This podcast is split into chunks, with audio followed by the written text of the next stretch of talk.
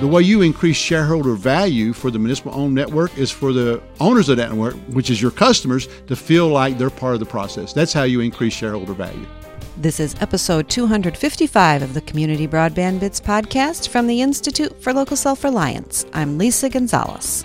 Delivering fast, affordable, reliable connectivity is typically the first goal for communities that choose to invest in publicly owned internet infrastructure. There are different business models, and local governments usually hire consultants, like this week's guest, to help them flesh out which model suits their unique situation. Kyle Hollifield from Magellan Advisors joins Chris this week. This is one of Chris's interviews he conducted at the Broadband Community Summit in Dallas earlier this month. Magellan works with communities across the nation looking for ways to improve connectivity. In addition to a conversation about public private partnerships, Kyle and Chris get into one of the areas municipal networks often find unfamiliar marketing their services to potential subscribers. Now, here's Chris and Kyle Hollifield from Magellan discussing public private partnerships and marketing for municipal networks. Welcome to another edition of the Community Broadband Bits podcast, coming at you live from Dallas well, it's recorded live in Dallas at the Broadband Community Summit 2017. I got with me Kyle Hollifield, the Senior Vice President for Magellan Advisors. Welcome to the show. Thanks, Chris. It's a pleasure to be here. Kyle, I think you might have the best accent of everybody in this field. Well, I don't know what that means, but thank you very much. it's, a, it's a Tennessee drawl. It's it's very very fun to listen to. Well, thank you. I uh, it's nice to know you got assets that you didn't have to work for. So, um, quick background: Why should anyone think that you know anything about municipal broadband, community networks, that sort of thing? I've been in the business since about 1978, uh, believe it or not, and uh, been in fiber optics and broadband uh, since about 1984. My history goes way back uh, to the first company that actually uh, lay under sea uh, fiber optic cable, which was Standard Telephone Cable uh, which was the old ITT UK. We actually uh, spun our own fiber uh, across the ocean uh, between uh, Europe and the United States back in the mid 80s. and I was an integral part of that whole process. So that's kind of where the broadband piece started from the from the operation side. And then from there, I developed a, a, whole broadband uh, uh, strategy for British Telecom uh, for their marketplace in the United States uh, under different licensing and different OEM type agreements that they had with, with other companies. Uh, and then beyond that, started and founded my own company in technology around IP voice stacks in 1987 and until 2007. I also uh, have worked in municipal broadband uh, in the Commonwealth of Virginia uh, for over five years, establishing a very success, helping establish. I had a lot of help establishing a very successful uh, community broadband triple play provider. Uh, also doing a lot of middle mile stuff under the old BTOP program uh, to reach out to rural areas that needed some kind of economic stimulation. And you gave a lot of advice. I mean, that's so. I mean, you have a big background in marketing before broadband. You got all this broadband expertise, and and I know you've worked with a lot of communities over the years. Yeah, I mean, my uh, the marketing piece uh, actually came out of Procter and Gamble. Uh, fresh out of college, uh, fresh out of the military, uh, finished my college degree, and uh, got an offer for with Procter and Gamble, which to me at least in those days, it was like getting a PhD in marketing because they were like the leader, probably still are, in real marketing and spent uh, six years there. Uh, as assistant brand manager for a lot of very successful products. So the the general level marketing, plus I have a degree in it, that helped also. Uh, then on the community broadband side, uh, obviously uh, spent a lot of time on business development and marketing. And one of the, one of the things that uh, I think really was a huge help uh, for myself personally, and also maybe for the industry in some ways, is uh, at the organization I was at, we had so many requests from other communities around the country saying, How did you do this? Can you help us? So we began to help people just for free when we had time. And unfortunately, or fortunately, it turned into a business. People kept saying, Wow, I need more of your time. I'm willing to pay for it. So you're doing a lot of work with uh, with Magellan now, and yep. working with cities. And one of the things I've been talking to folks about at this event is trying to get a sense of whether we are seeing, we, we know that we're seeing a massive uptake of cities that are studying this. Are cities actually doing things or are they just studying what they could do? Well, in our experience, uh, they're doing both. and this is a this is an estimate. I don't have empirical numbers because I really haven't studied that part of it uh, to any detail. But w- I would say roughly about 50% of the clients that engage us to do a feasibility study goes much beyond the feasibility study. Now, it may not be a full build out or a full, but it may be they just adopt smart community policies that allow them over time to build a network. Or it could be that they take the next steps of doing a pilot project to see how it goes.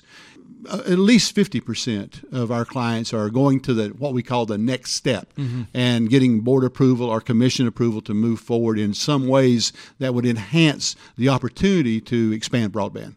I think some of the people that listen to this show are frustrated at some of those interim steps. And and I think when we look at history, a lot of people misunderstand Chattanooga or uh, other utilities that are in the news, Lafayette, Louisiana. Like a lot of these utilities, they didn't just say, we're doing nothing today, tomorrow we're building out fiber to everyone. These interim steps, I mean, you've been in this business longer than I have. It seems pretty common that it's not an aberration that so many cities are starting small. That's correct because you have to remember that first of all they're they're really averse to risk, uh, and and they also have a fiduciary responsibility uh, to the ratepayers, to the taxpayers, and to the community in general. And it's a balancing act because they really have a, a three basic responsibilities. First responsibility is to take care of the community assets in a very responsible way.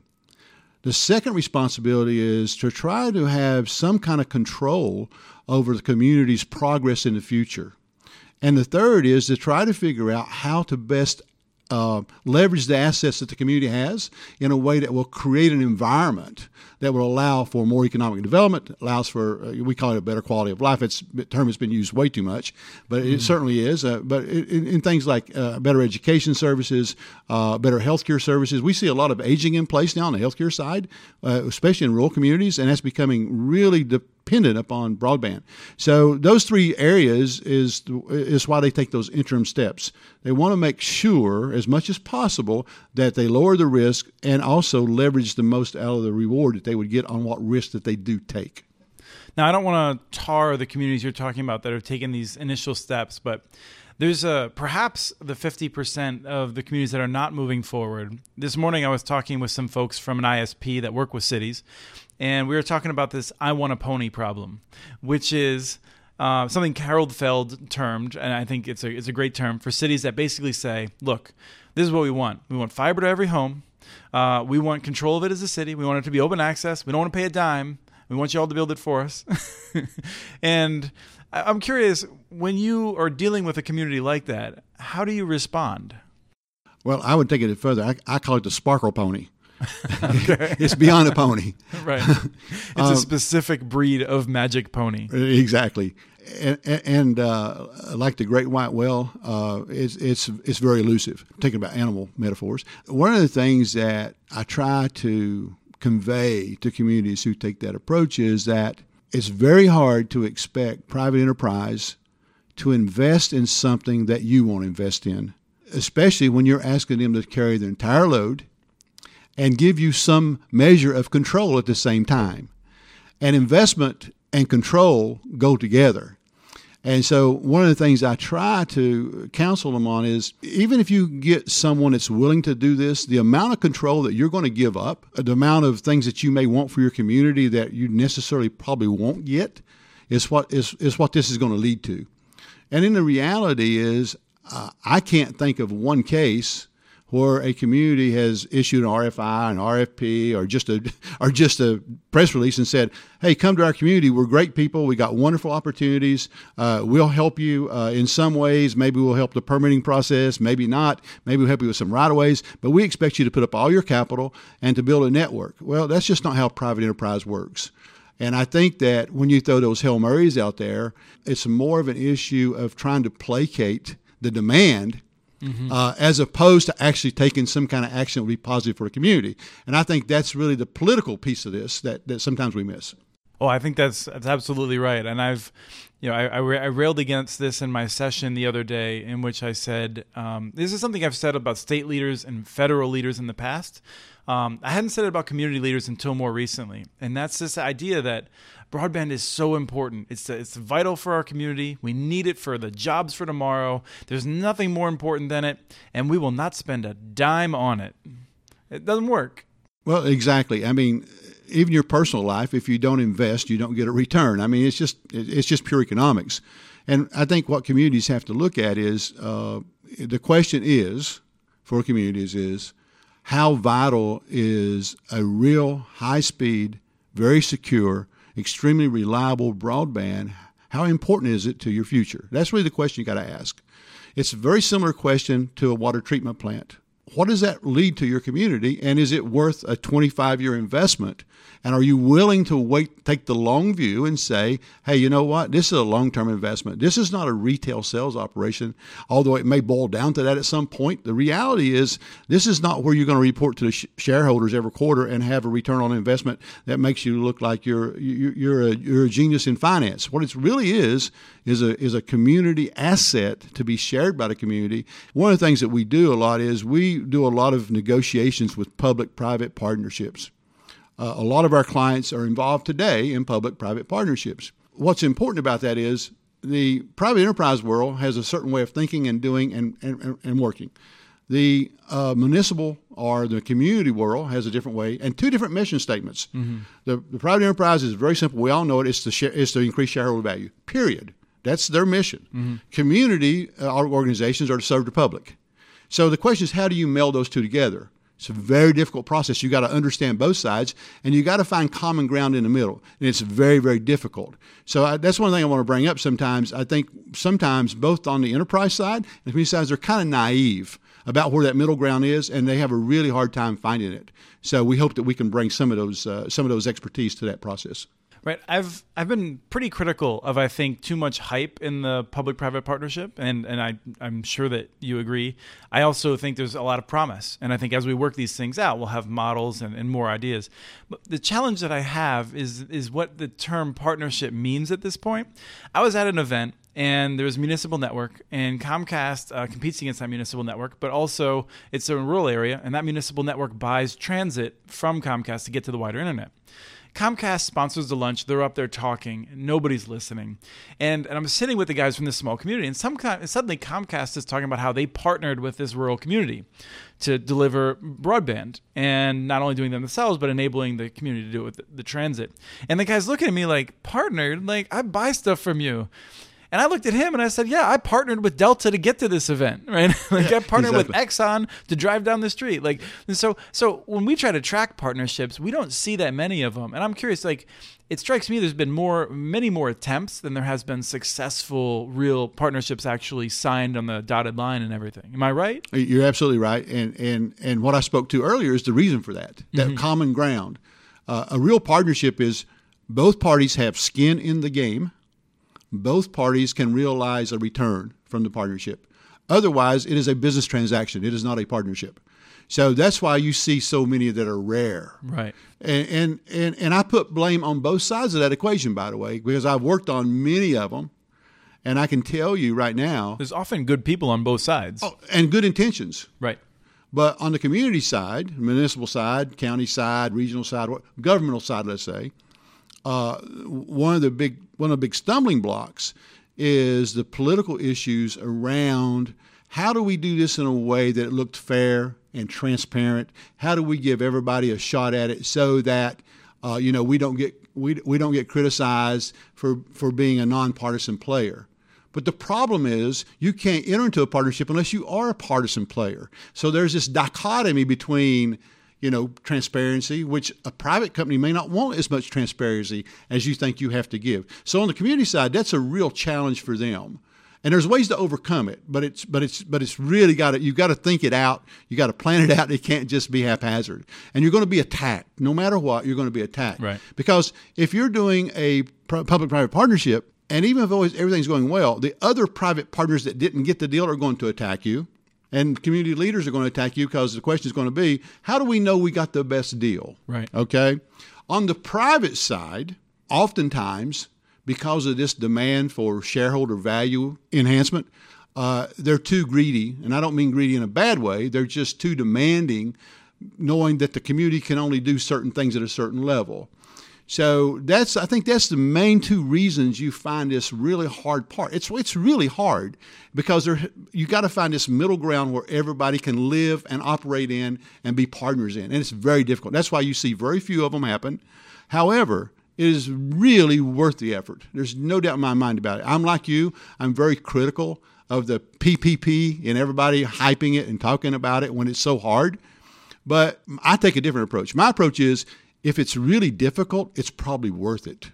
It's the ones that are really easy that don't work out. One of the things that, that we've seen is people will attack consultants and say, uh, consultants always going to say you should just build a municipal network. Right. And, and in fact, one of the reasons we're talking about public-private partnerships, I'm a hardcore supporter of the right of cities to make those decisions and to build networks where it makes sense. But we all recognize not everyone should build and operate their own network, and so this is an important tool for those many communities where building and op- operating or owning their own network may not be appropriate. Exactly, and uh, I, I rail against those folks that say that our community, our consulting community always uh, tells people they should do something because they think there's income for us on the back end. I really rail against that because if you're a bad consultant and you tell people to do stuff that fails, your name is tied to that we've seen consultants that have disappeared already. I mean, yeah. you know, it, it's not the situation where every consultant that, that worked in this space is still out getting new customers. Exactly, or even should be. yeah. to take it a step further. Yeah, right. this is the thing, right? I mean, this is one of the things I love about consultants. You're all very competitive, and so, yeah. like, I think every consultant um, has a critical view of every other consultant, right. and and that's you know, I it's think a it's, self. It's a self policing industry if you think about it in a lot right. of ways. Even when we've been engaged in this, and it's really important. And even if it fails, the community has learned a lot through the right. process. They really understand how complicated and what a heavy lift this is. So the next time they take a run at it, they're not a neophyte anymore. They're loaded. They understand what their asset base is. See, that's a big issue. They come to these things sometimes, don't even know what what's your vertical assets worth. We don't know we even got any. Mm-hmm. That's why you need a consultant, right? How much revenue are we giving to the incumbent, and, and can we shift that? How do we aggregate demand? I, I wanted to bring that up because it's really important because it is not a wasted time if it doesn't work because you're prepared for the next time you have the opportunity. So I, I wanted to kind of uh, you know really highlight that because I've seen it over and over. Right. I'll, I'll I just want to second that. I think it's a really good point communities that succeed in this are not communities that hit a grand slam the first time up to bat. They are communities that struck out, struck out, and they stuck with it, and they learned lessons, and they figured out how to make it work. Exactly moving to communities that have gotten on base. Just to, let's just push that metaphor. Um, they've built a network. Yeah. Now, one of the challenges, and I think you'll agree, if we look at municipal networks that have struggled, um, and some that have failed, and I think failed is such a hard word because you're talking about a multi-decadal infrastructure. It could fail for five or seven years and then be great after that. So, but there are networks that have not met the the desires or the expectations. Right many of those, perhaps the majority, I mean, perhaps a strong majority, is because of a failure to, as you would say, I think, um, you know, carry out, execute the marketing plan. That's exactly right. Uh, every client we have that goes into this, and uh, we have three today that are building complete networks that, and we're standing them up for them, and and we're doing a lot of stuff for them. And and when they ask me what the biggest risk is, the biggest risk is not implementing the plan that's put before you and being able to execute on that plan, especially when it comes to marketing, sales, operation, and support. Most of the time, a community has a pretty good brand when they start out because they already provide services at some level, and and and we can rail against you know community and government and all we want to, but the reality is when that uh, four foot snowfall comes, you like to see those uh, socialist snowplows out there getting you to work, okay? And for economic development, it's really important. Uh, you know, you want to be able to turn on your electricity without having to say, I need to meter how many things I can have going at one time. You want to be able to turn on the switch and say, I got electricity I ever need. That's really important. So, uh, so communities as a whole start out with a, a positive, a net positive. Mm-hmm. The question is how to leverage that net positive and keep it going. And this is really important piece of that, and that's called your brand.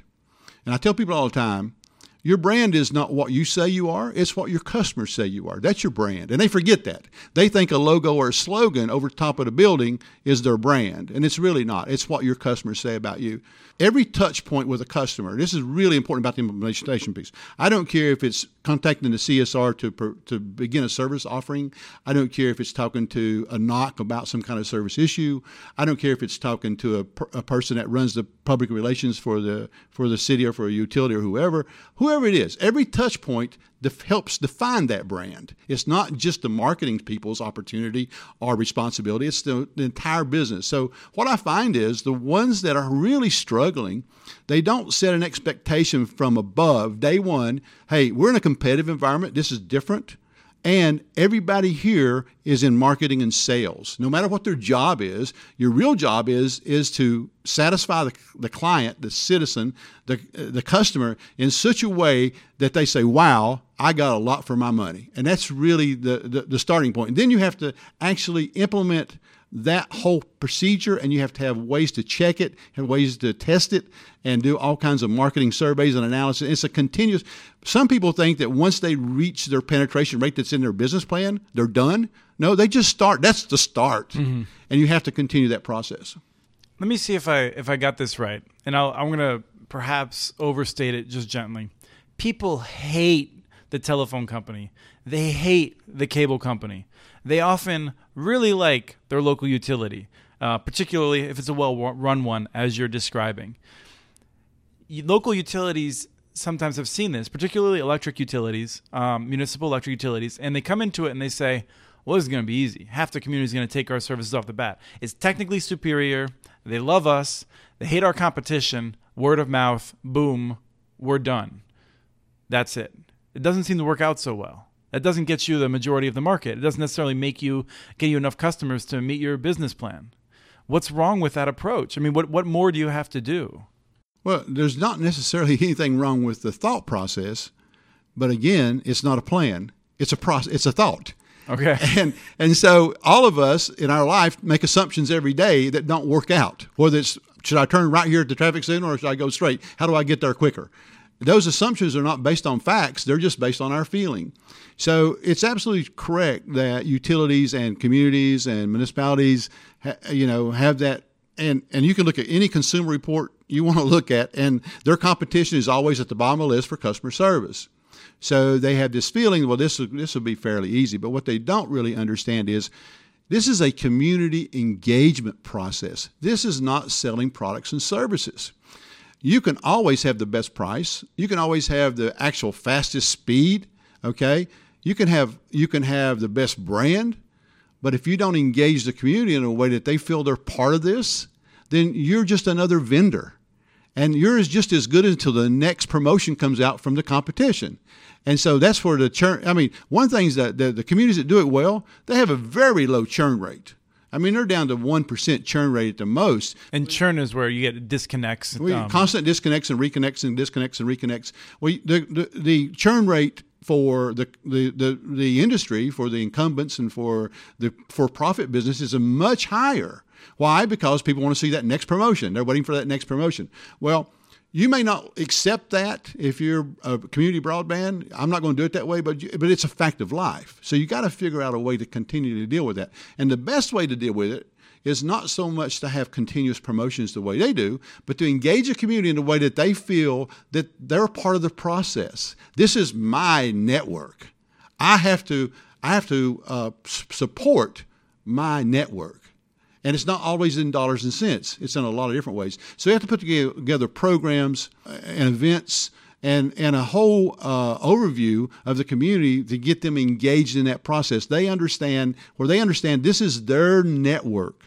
It is not the utilities network or the city's network to sell you something. It's your network, and the better, the more you invest in it, the more you're going to get out of it. But you have to be able to get them to that point.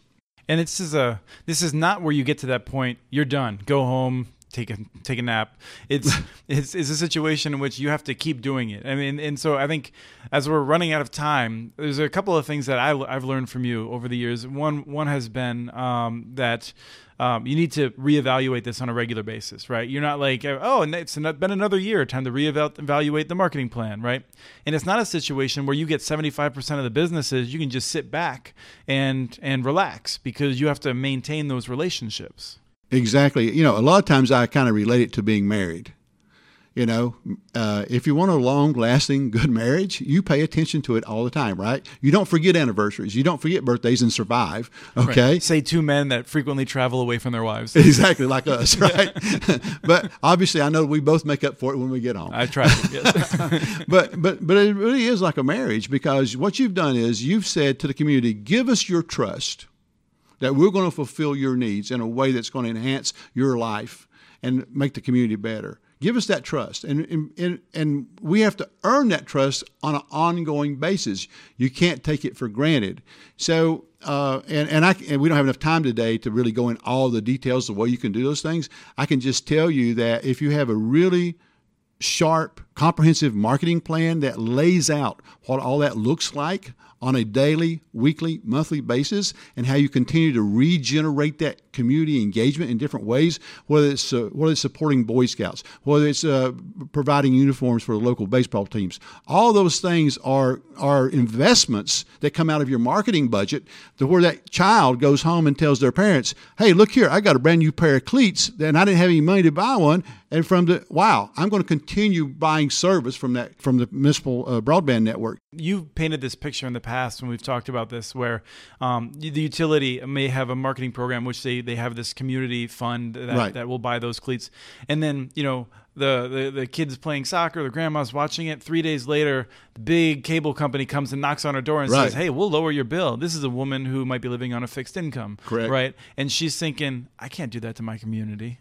That's right, because what happens again, like I said, the community has buy-in that it's their network. If you ever lose that situation where they don't feel it's your network, then that's when you start having problems. So that's that's the difference between increasing shareholder value and providing services for the community. And that's the that's the two different ways to look at it. The way you increase shareholder value for the municipal owned network is for the owners of that network, which is your customers, to feel like they're part of the process. That's how you increase shareholder value. Great. Well, thank you, Kyle. I've I think this has been a, wonderful conversation. Well, you're quite welcome, and thank you very much. That was Kyle Hollifield from Magellan discussing public private partnerships and talking about marketing for municipal networks. Hey, everyone. I just wanted to thank you for listening and, and helping out uh, to create a, a, stronger internet ecosystem, making sure everyone has high quality access. Uh, please tell your friends, tell others who might be interested about this show. Uh, if you have a chance to rate us on iTunes, uh, please do. Several people already have. Uh, we really appreciate all of the comments, and we really appreciate you taking the time to listen to us. We have transcripts for this and other Community Broadband Bits podcasts available at muninetworks.org slash broadbandbits. Email us at podcasts at muninetworks.org with your ideas for the show. Follow Chris on Twitter. His handle is at CommunityNets. Follow muninetworks.org stories on Twitter where the handle is at muninetworks. Subscribe to this podcast and all of the podcasts in the ILSR family on iTunes, Stitcher, or wherever else you get your podcasts. Never miss out on our original research. Subscribe to our monthly newsletter at ilsr.org. Thank you to Arne Huseby for the song Warm Duck Shuffle, licensed through Creative Commons, and thanks for listening to episode 255 of the Community Broadband Bits podcast.